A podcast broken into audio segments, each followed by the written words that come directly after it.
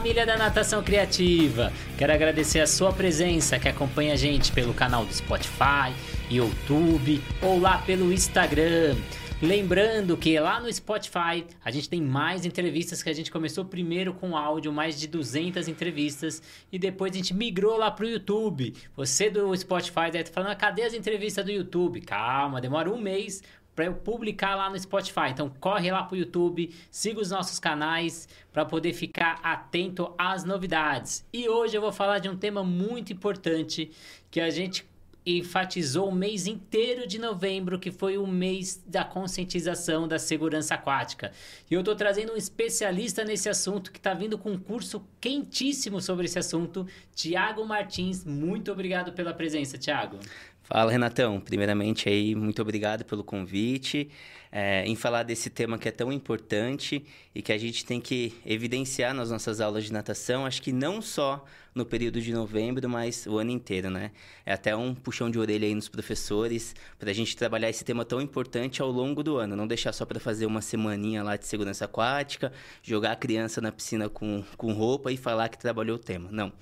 Não é assim que funciona. E hoje a gente vai falar um pouquinho aqui como que eu utilizo é, estratégias variadas na minha metodologia e como que vocês podem ter ideias também de como apresentar essas propostas para os alunos de vocês.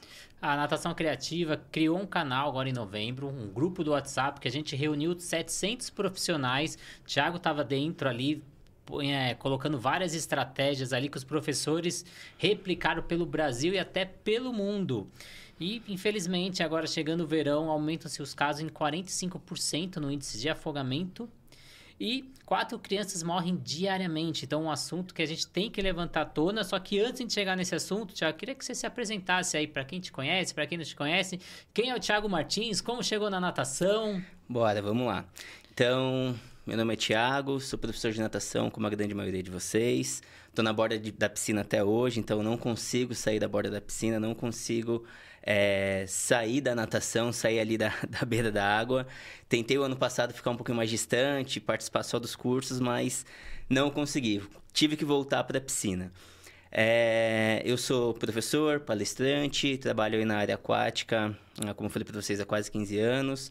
Atualmente sou mentor de professores no Brasil, Argentina, Austrália, Alemanha e Portugal. Falo bastante sobre criatividade, sou professor de criatividade e inovação. Também falo sobre segurança aquática, é, ministro cursos e palestras aí por todo o Brasil. Sou fundador da metodologia Aulas que Salvam, que é uma metodologia que eu aplico ela desde 2012 em academias aqui de São Paulo e clubes também. E tô aí para mudar a cara da natação. Tô aí para mudar a, a natação formal. E você falou um pouco aí das aulas que salvam. Como que surgiu essa ideia? Da, como você criou? Demorou muito? Porque não fala de metodologia. Ah, mas ele tem a metodologia, mas não sabe o trabalho que dá para criar uma metodologia. Exatamente. Eu ainda estou engatinhando aí. A natação criativa está introduzindo a metodologia lá no Curitibano. Semana que vem estarei lá em Curitiba. Mas como que é essa metodologia? Cara, eu acho que assim, a, a ideia de criar a minha metodologia foi partindo do princípio de situações que aconteceram na minha vida. Então, é muito aquela coisa, né? Você só toma iniciativa quando acontece aquela coisa com você. Então, aconteceu duas situações de afogamento na minha vida, uma especificamente comigo, outra com um aluno da academia que eu ministrava aula. Eu vou contar um pouquinho para você aqui, Renato. Então, então a primeira é, foi a seguinte: eu eu nunca aprendi a nadar quando era criança, sempre gostei muito de piscina, de mar, de água, mas nunca soube nadar. Eu fui aprender a nadar depois que eu entrei na faculdade de educação física. Entrei com 17 anos. E aí apareceu a oportunidade de eu trabalhar num clube com natação, no Clube Paineiras, e aí foi onde eu ingressei o, o meu mundo aquático. Antes disso, eu tive uma experiência com recreação, então período de férias, eu sempre ia participar de atividades recreativas como recreador mesmo, em resorts de São Paulo, do Rio de Janeiro. E muitas vezes em Angra dos Reis. Lá tem alguns resorts e eu ia participar lá. E sempre no dia da semana tinha uma folga. Às vezes na segunda, às vezes na terça. E a gente aproveitava para descansar, para visitar praias da região, que é muito bonito, né? E aí teve uma folga nossa que a gente resolveu ir até a Praia do Forno. Não sei se você já ouviu falar, é uma praia que tem uma usina nuclear, onde eles reaproveitam a água do mar, passa pela usina para resfriar os motores, as bombas lá, e essa água volta para o mar de novo. Então é uma praia em formato de V. E aí na ponta desse V é onde sai a água quentinha, por isso que o nome dela é Praia do Forno. Então, é uma praia que tem muita correnteza, tem muita corrente de retorno, né? Tanto pela água que é expulsa pela usina nuclear, quanto também pelo formato da praia. Então, nas laterais é uma, é uma praia bem mansa, bem tranquila, mas no meio ali, naquela vala, sai arrastando tudo. E eu, bonitão, né? Tinha acabado de aprender ali nadar com 18, 19 anos, sabia nadar malha-malha, um crau, um costas e um peito, bem porcamente dito. e aí eu resolvi atravessar de uma ponta até a outra, que dava mais ou menos uns 400 metros. Eu falei, ah, fichinha, sem óculos, sem nada, só de sunga. Falei, vou me arriscar aqui, vou lá. Homem tem essa coisa, né? Ah, eu sou, sou maioral, consigo, vou me, vou me mostrar, né? Vou me amostrar. e aí, cara, eu nadando, tentando atravessar lá, com o rosto na água, não sabia não tinha noção nenhuma de localização, de tentar ali ver onde eu estava. Coloquei o rosto na água, coloquei a cara na água e fui nadar. Quando comecei a ficar cansado ali, falei, opa, deixa eu levantar a cabeça para ver onde que eu tô. Quando eu fui olhar para me localizar, eu estava praticamente em alto mar já.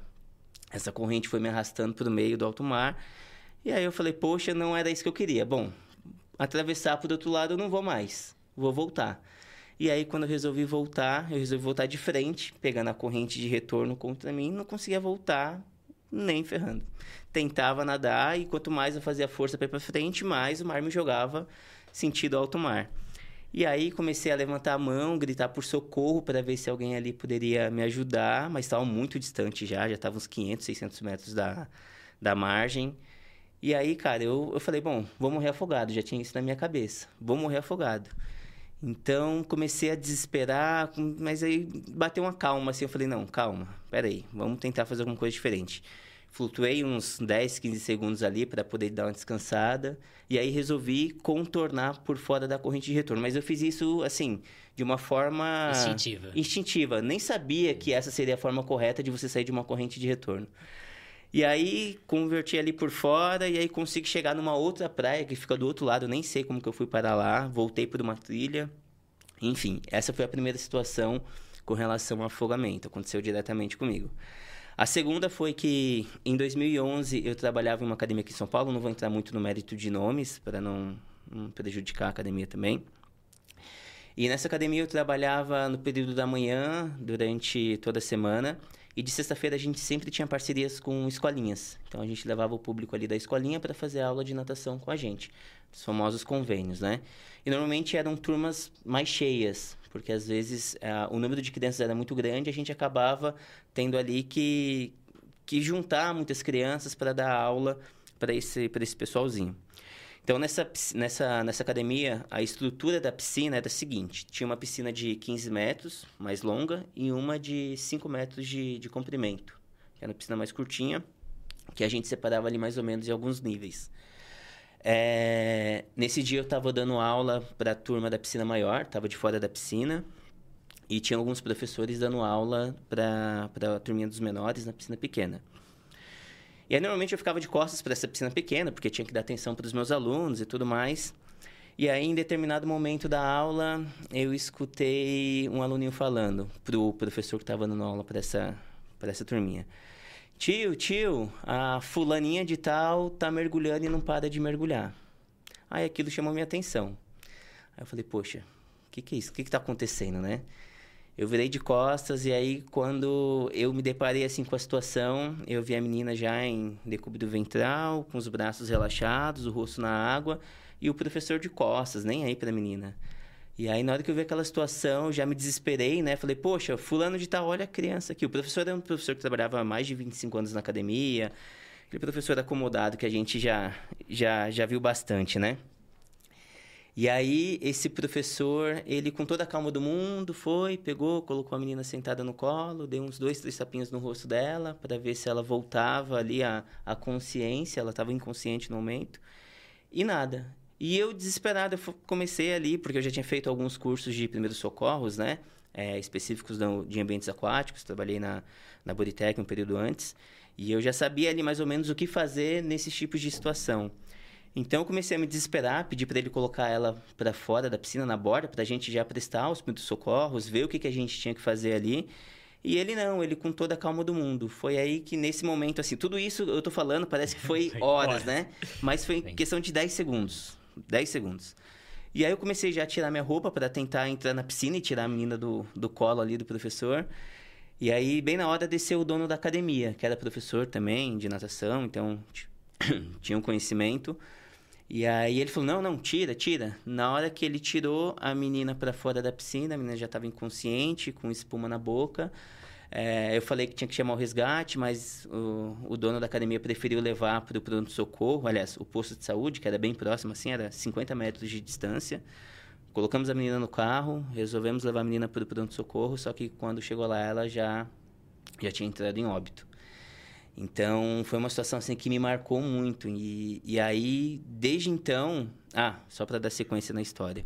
Ah, qual foi a causa da, da, da, do óbito, né? Segundo o ML. Ela teve um desmaio. Essa menina era uma menina adotada, então os pais não tinham consciência dessa doença genética que ela tinha, que provocava desmaios. Ela teve um desmaio, só que ela estava na piscina. Consequentemente, ela se afogou porque liberou a glote, entrou água invadiu ali todo o pulmão e aí, consequentemente, ela morreu por afogamento. É, ao desenrolar do caso, é, o professor ele não, assim, ele acabou não sofrendo nenhum dano, teve que responder alguns processos, mas acabou não, não sendo penalizado.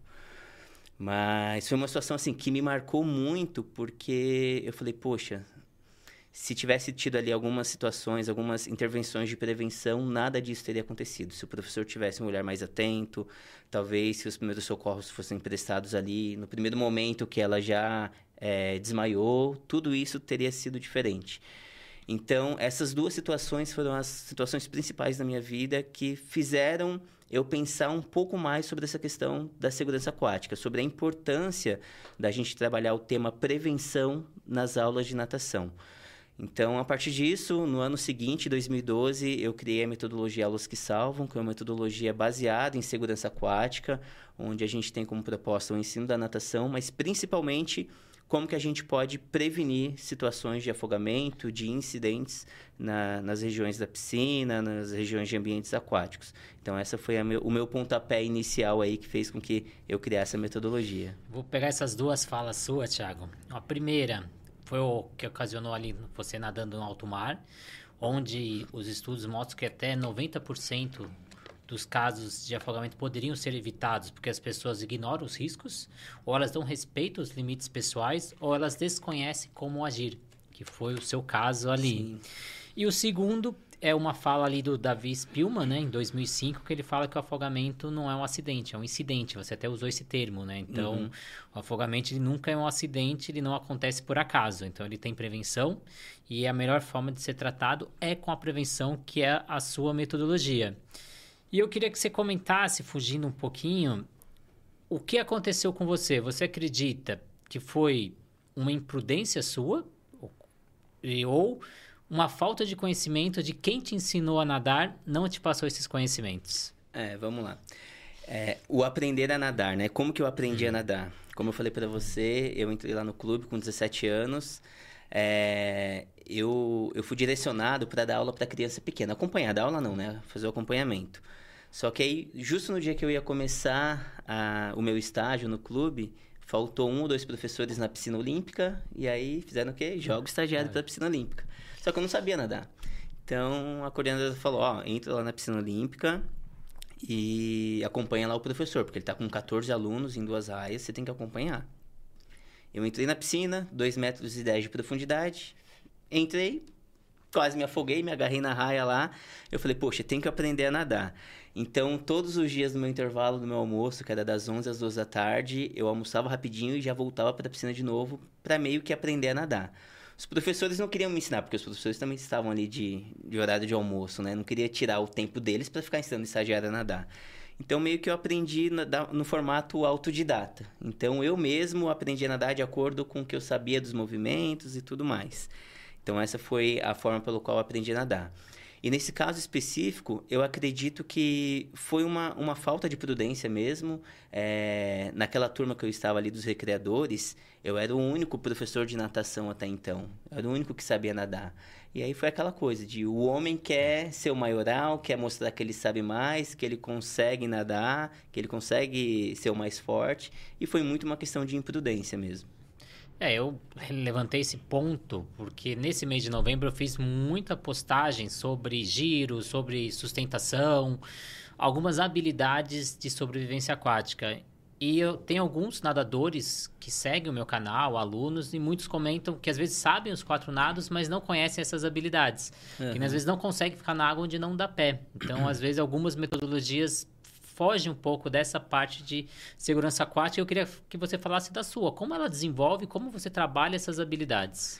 É, eu trabalho em cima de algumas bases de, de ensino. A primeira seria o ensino da natação como um todo.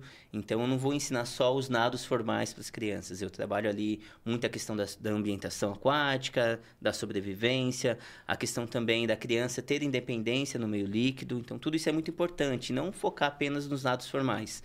É, eu vi até, se não me engano, acho que foi um curso do Guilherme Tucci. Tucci. Tucci, né?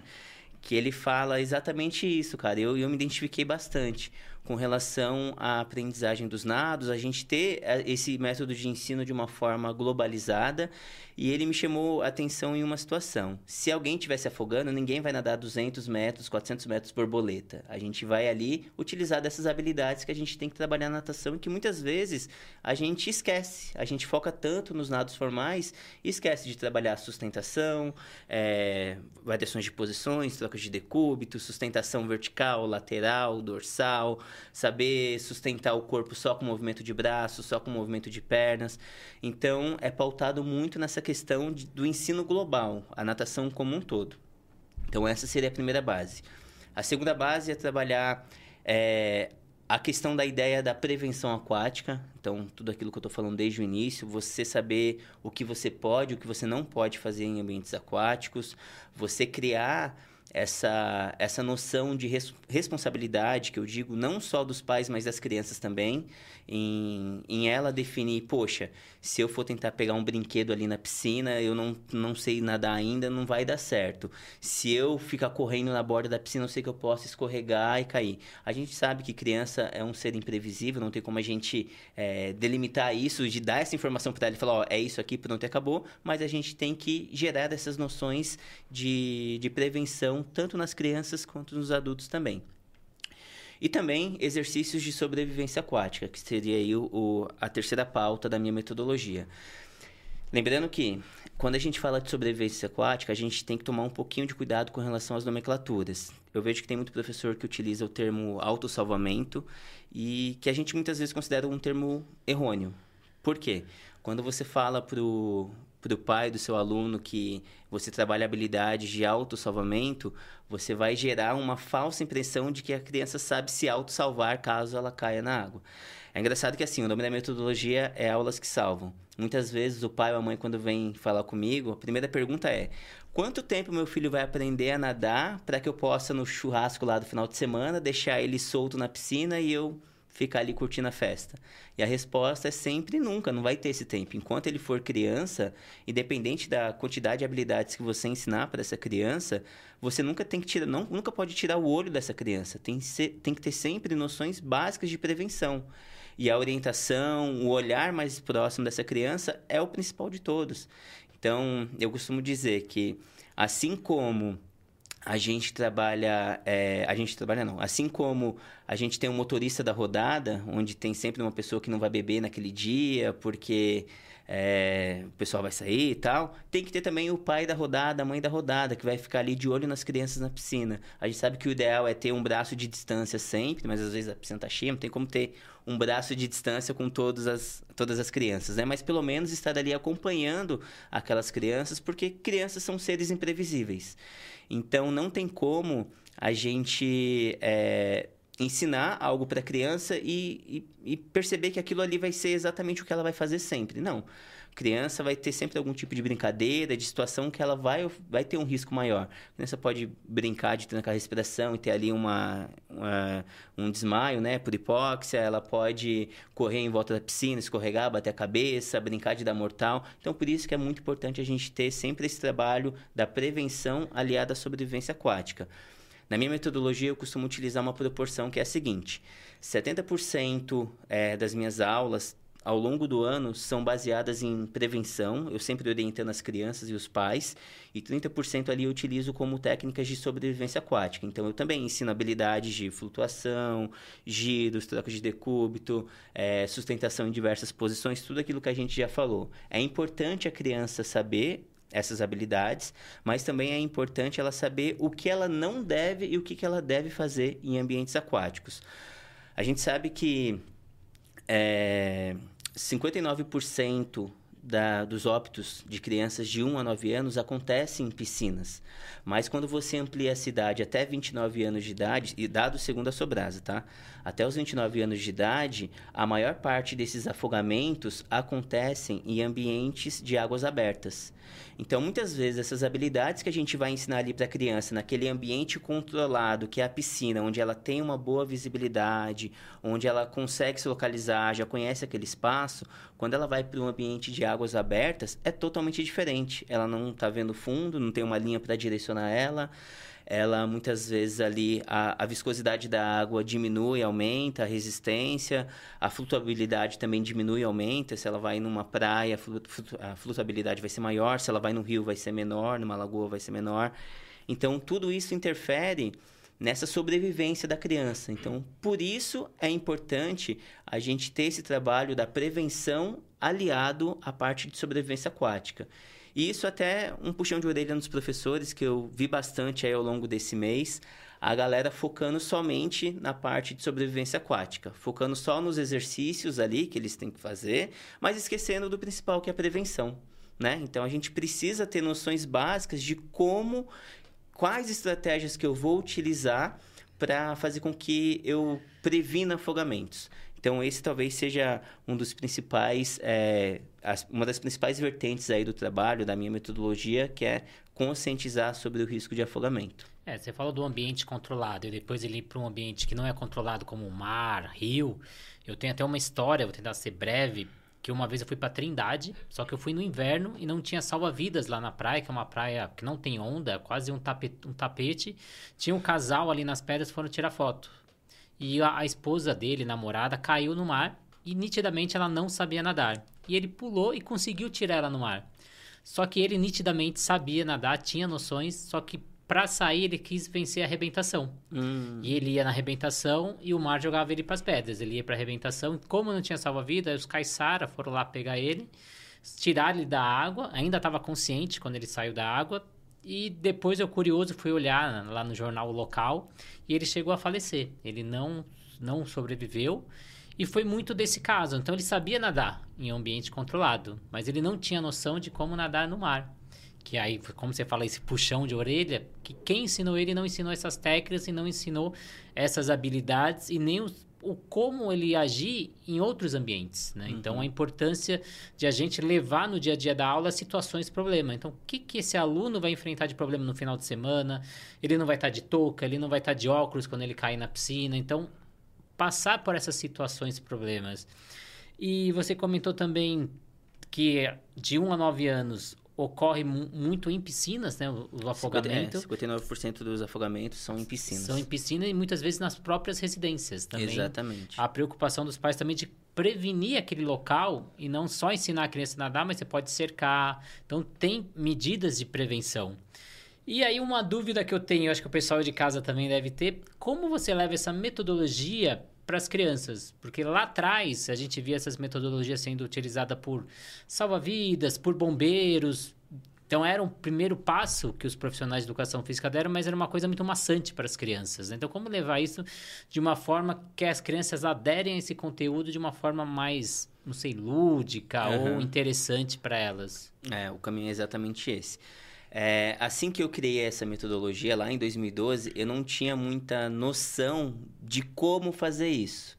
De como que eu ia passar essas informações tão importantes e de uma forma que causasse impacto nos pais. Porque hoje em dia, se você fala para os pais, ó, oh, a gente vai trabalhar o tema segurança aquática tal, muitas vezes eles nem ligam, porque eles não são impactados com esse tema, eles só são impactados quando realmente acontece, assim como aconteceu comigo. Então, eu só fui impactado com esse tema quando aconteceu uma situação comigo, no, na minha vida pessoal, no meu trabalho, aí eu dei o devido valor a, a, essa, a essa gama de informação, né? Então, o primeiro passo é a gente impactar os pais. E no início, lá em 2012, 2013, eu me pautava exatamente nisso. Eu queria impactar os pais. E depois, ao longo do tempo, eu fui percebendo que não é assim. Não adianta a gente só levar essa informação, vomitar a informação lá para os pais, como salvar as crianças, como é, qual, quais procedimentos a gente tem que ter nos graus de afogamento e tal, porque o pai não vai gravar essa informação, né? Então eu comecei ao longo do tempo e aperfeiçoando cada vez mais essa, essa questão das, das atividades, das propostas. É, segundo, segundo a Sobrasa, existe a cadeia de sobrevivência do, do afogamento, que são os cinco elos que a gente utiliza, né? O primeiro elo seria a prevenção, o segundo seria a identificação do afogado, o terceiro, fornecer flutuação, o quarto, retirar essa pessoa da água se possível. E o quinto, os primeiros socorros, né? As, a, o que, que a gente tem que fazer ali se a gente vivenciou tudo isso. Eu dava importância somente no quinto elo. Então, minha aula era pautada em o que, que você, pai, tem que fazer se você vê o seu filho se afogando como que tem que ser o seu procedimento em cada de acordo com cada grau de afogamento. Então, o que, que eu fazia? No começo, eu sentava todos os pais, todas as crianças na borda da piscina eu explicava quais eram os, cinco, os seis graus de afogamento, explicava quais condutas e quais sinais tinham que ter em cada grau, e ali fazia experimentações mostrando o processo de RCP, como as manobras que a gente tem que executar. E assim, eu percebia que primeiro que as crianças menores ficavam traumatizadas pelo, pela minha fala, né? Ai, vou morrer. Ai, e aí muitas vezes causava um espanto ali, que tinha criança que chorava na aula porque ficava com medo. É, as crianças maiores às vezes não entendiam porque eu utilizava muito termo técnico, né? Os pais absorviam aquela informação ali na primeira semana, na segunda semana, se eu perguntasse alguma coisa para eles, eles já não sabiam de mais nada, já esqueciam tudo. E aí eu fui vendo que aquilo não era o jeito certo de eu levar essa informação. E aos poucos eu fui criando estratégias lúdicas para que eu pudesse chamar a atenção das crianças, principalmente das menores, e também dos maiores. É, sempre ressaltando a questão da prevenção, é, como que vocês podem é, socorrer alguém se estiver se afogando. Então, você nunca pode ir nadando até essa pessoa e tentar resgatar ela corpo a corpo, porque muitas vezes acontece o óbito de duas ou mais pessoas fazendo isso. Sempre tem que fornecer flutuação. Então, fui percebendo que essas atividades focadas só na prevenção, é, em primeiros socorros não estavam no surtindo efeito. Que é muito mais fácil a gente focar em atividades de prevenção. Se eu prevenir qualquer tipo de situação nesse sentido, eu não vou precisar passar pelos cinco elos, né? E quando eu previno, eu tiro a responsabilidade da criança ter que saber nadar, ter que saber se auto-salvar, ter que ter uma sobrevivência aquática. Então, até uma, uma, uma questão aqui, Renato. Você dá aula também, você também é professor. Vamos supor que você tem um aluninho lá de 6 anos de idade. Um exemplo. Se essa criança se afoga, a criança está lá, tem a piscina na casa dele, a, a mãe se descuidou, você dá aula para eles também, mas vamos supor que seja no final de semana, a criança se afoga, entrou em óbito, morreu afogada. De quem que é a responsabilidade desse afogamento? É do professor? É do pai? Dos pais, né? É, ou é da criança? De quem que é a responsabilidade? Na real, um pouco dos três, né? Parcela, um pouco dos três. Parcela um pouquinho dos três. Então, você que não tá. passou a prevenção para os pais, né? Dependendo do que Exato. aconteceu. O pai que não tomou as, as providências que devia tomar. E a criança, muitas vezes, que não conhecia as habilidades ou não conhecia os, os perigos, né? Sim, exato. A criança não conhecer dos perigos, muitas vezes a gente joga essa, essa demanda dessa responsabilidade para ela. Só que a parte cognitiva da criança muitas vezes ainda não está formada. E nesse exemplo mesmo que eu dei, de seis anos, pode ser que a criança de seis anos ainda não tenha essa parte cognitiva, por mais que você tenha salientado nas aulas, os pais também, não, não tem essa parte cognitiva formada em, em ter noção básica de sobrevivência aquática, de segurança aquática. Então, por isso que é importante a gente pautar a, a nossa aula em prevenção aquática tanto para a criança quanto principalmente para os pais. Se os pais tivessem noções básicas ali de segurança e realmente estivessem é, responsáveis ali naquele ato, pode ser que a criança não morresse afogada, porque ela não ia cair na água e tudo mais. Mas a responsabilidade nunca deve ser da criança, minha opinião. A responsabilidade nunca deve ser da criança e sempre dos pais, da pessoa que está sendo responsável pela criança ali. Senão a gente joga o nosso trabalho no lixo. Poxa, então a culpa é do professor porque a criança morreu afogada. Não, de certa forma acredito que não. Muitas vezes a responsabilidade ali tem que ser do pai que não estava com o olhar atento naquele momento.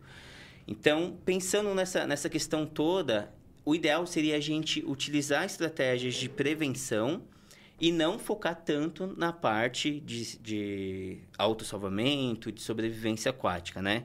É, esse termo que a gente não, não deve utilizar aí. Então, pensando nisso, eu comecei a criar algumas estratégias.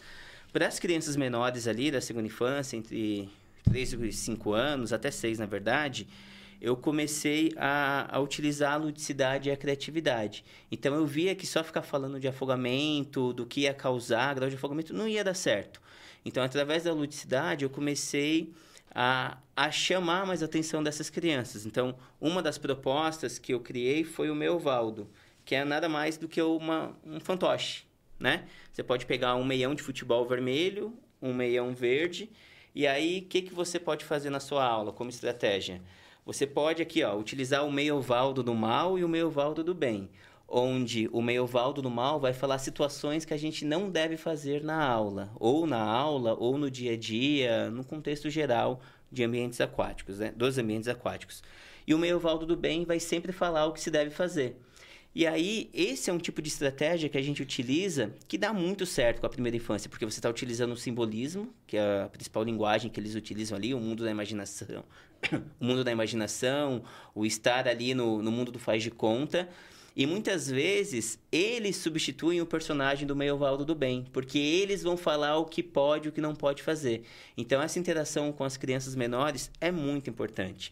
Então essa é uma das principais estratégias que eu utilizo como, como prevenção de afogamentos para as crianças menores. Para as crianças maiores, esse tipo de estratégia já não dá muito certo. Se você chegar para uma criança de 7, 8 anos e falar que é o meio ovaldo, ele vai dar risada da sua cara. Então a gente tem que elaborar um pouquinho mais. Então, com as crianças maiores, o que, que eu costumo fazer?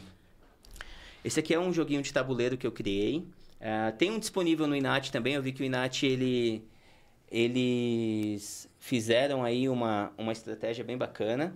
Então, nesse joguinho de tabuleiro, eu faço perguntas onde cada casa é uma pergunta relacionada à segurança aquática. E aí as crianças têm que jogar um dado e onde a casinha cair, eles têm que responder a pergunta daquele número. Então, por exemplo, número 5. Ah, quais são as três cores de bandeiras que existem na praia? Blá, blá, blá. As crianças têm que responder. Se eles não souberem a resposta, eles têm que perguntar para os pais e os pais responderem. Então, tem até uma questão de inclusão ali, para os pais estarem atentos à aula conforme eles vão passando as casas, eles, o objetivo final é chegar aqui na última casa, né? E sempre, como eu, é, disse para você, está sempre pautado em prevenção. Da onde que eu tiro essas perguntas? Na, no YouTube, se vocês colocarem lá, segurança aquática, KIM, K-I-M, tem dois vídeos da Sobrasa que falam exatamente isso. São dois vídeos pautados em, em prevenção de segurança aquática, em prevenção de afogamentos, e são vídeos animados. Então, você pode pegar esses vídeos, mostrar para os alunos no começo da aula, para eles terem informação, não tirar essa informação do nada, né?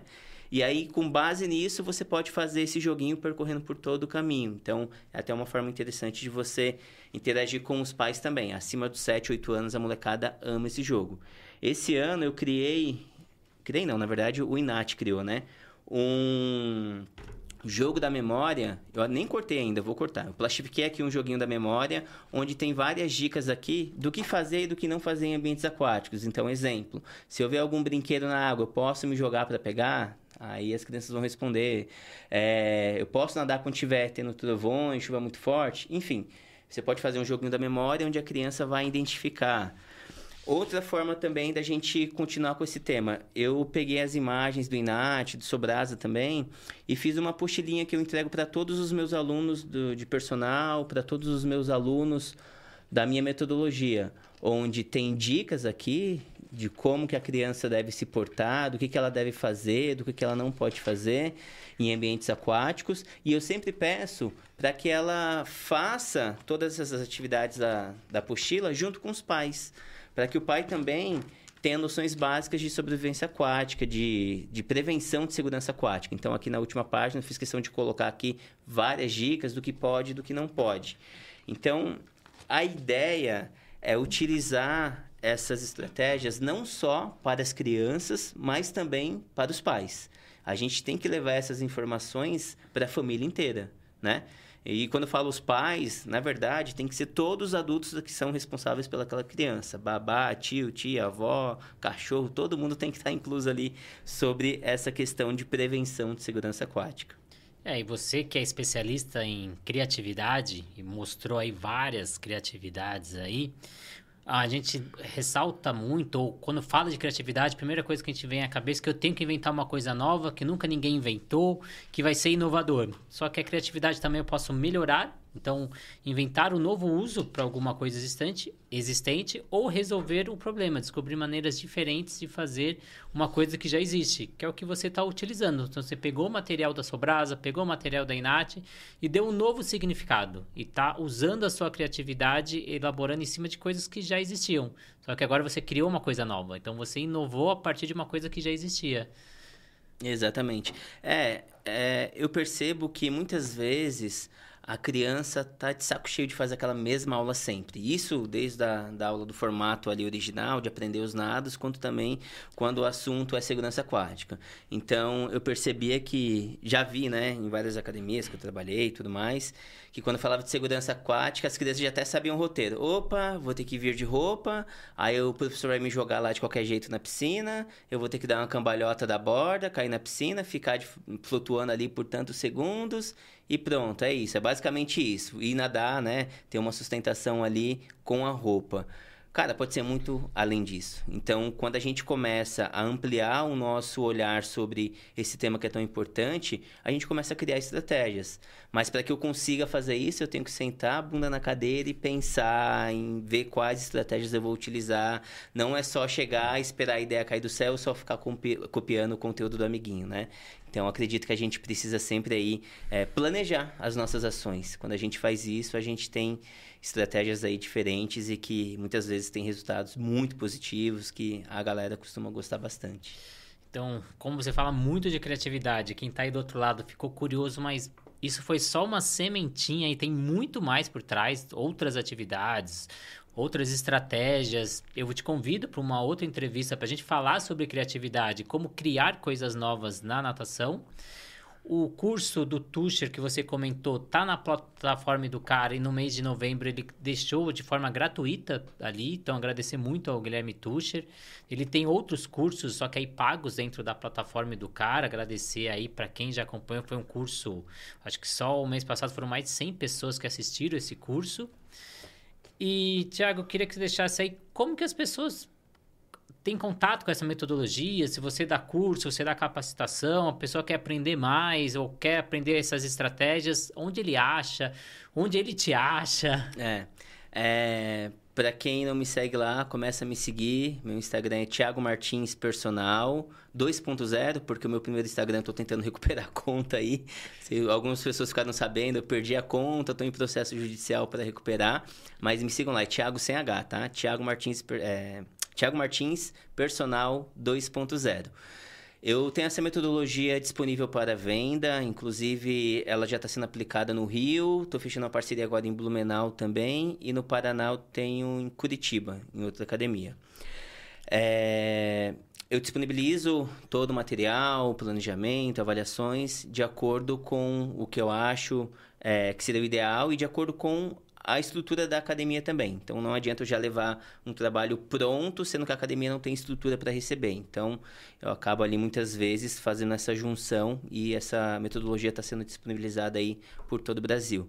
Além disso, eu formatei o ano passado um curso de segurança aquática e primeiros socorros, onde eu falo bastante sobre quais estratégias a gente pode utilizar por enquanto, esse é um curso presencial.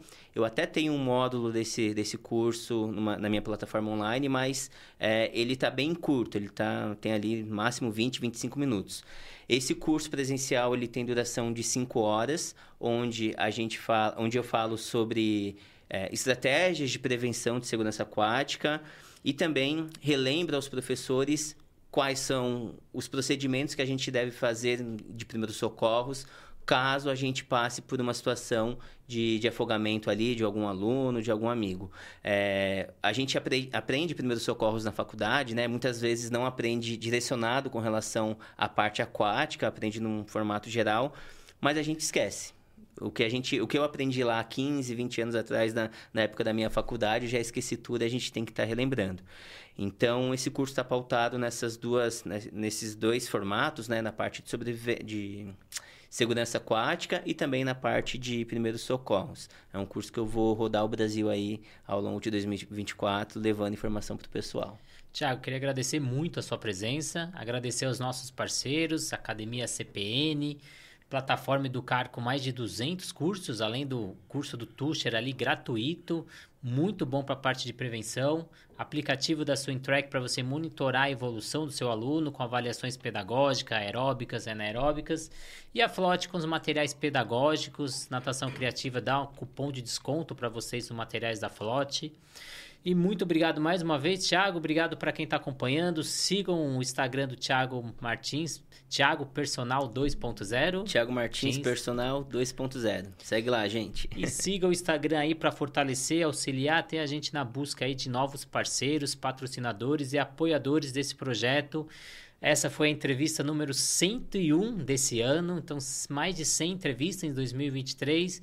E deixa aí comentar quem você quer que a gente entreviste em 2024. Vão ter gente, vai ter gente boa por aqui. Tiagão, muito obrigado e te convido para a próxima entrevista aí. Sempre, muito obrigado e estou ansioso para a próxima já. Abraço e até a próxima.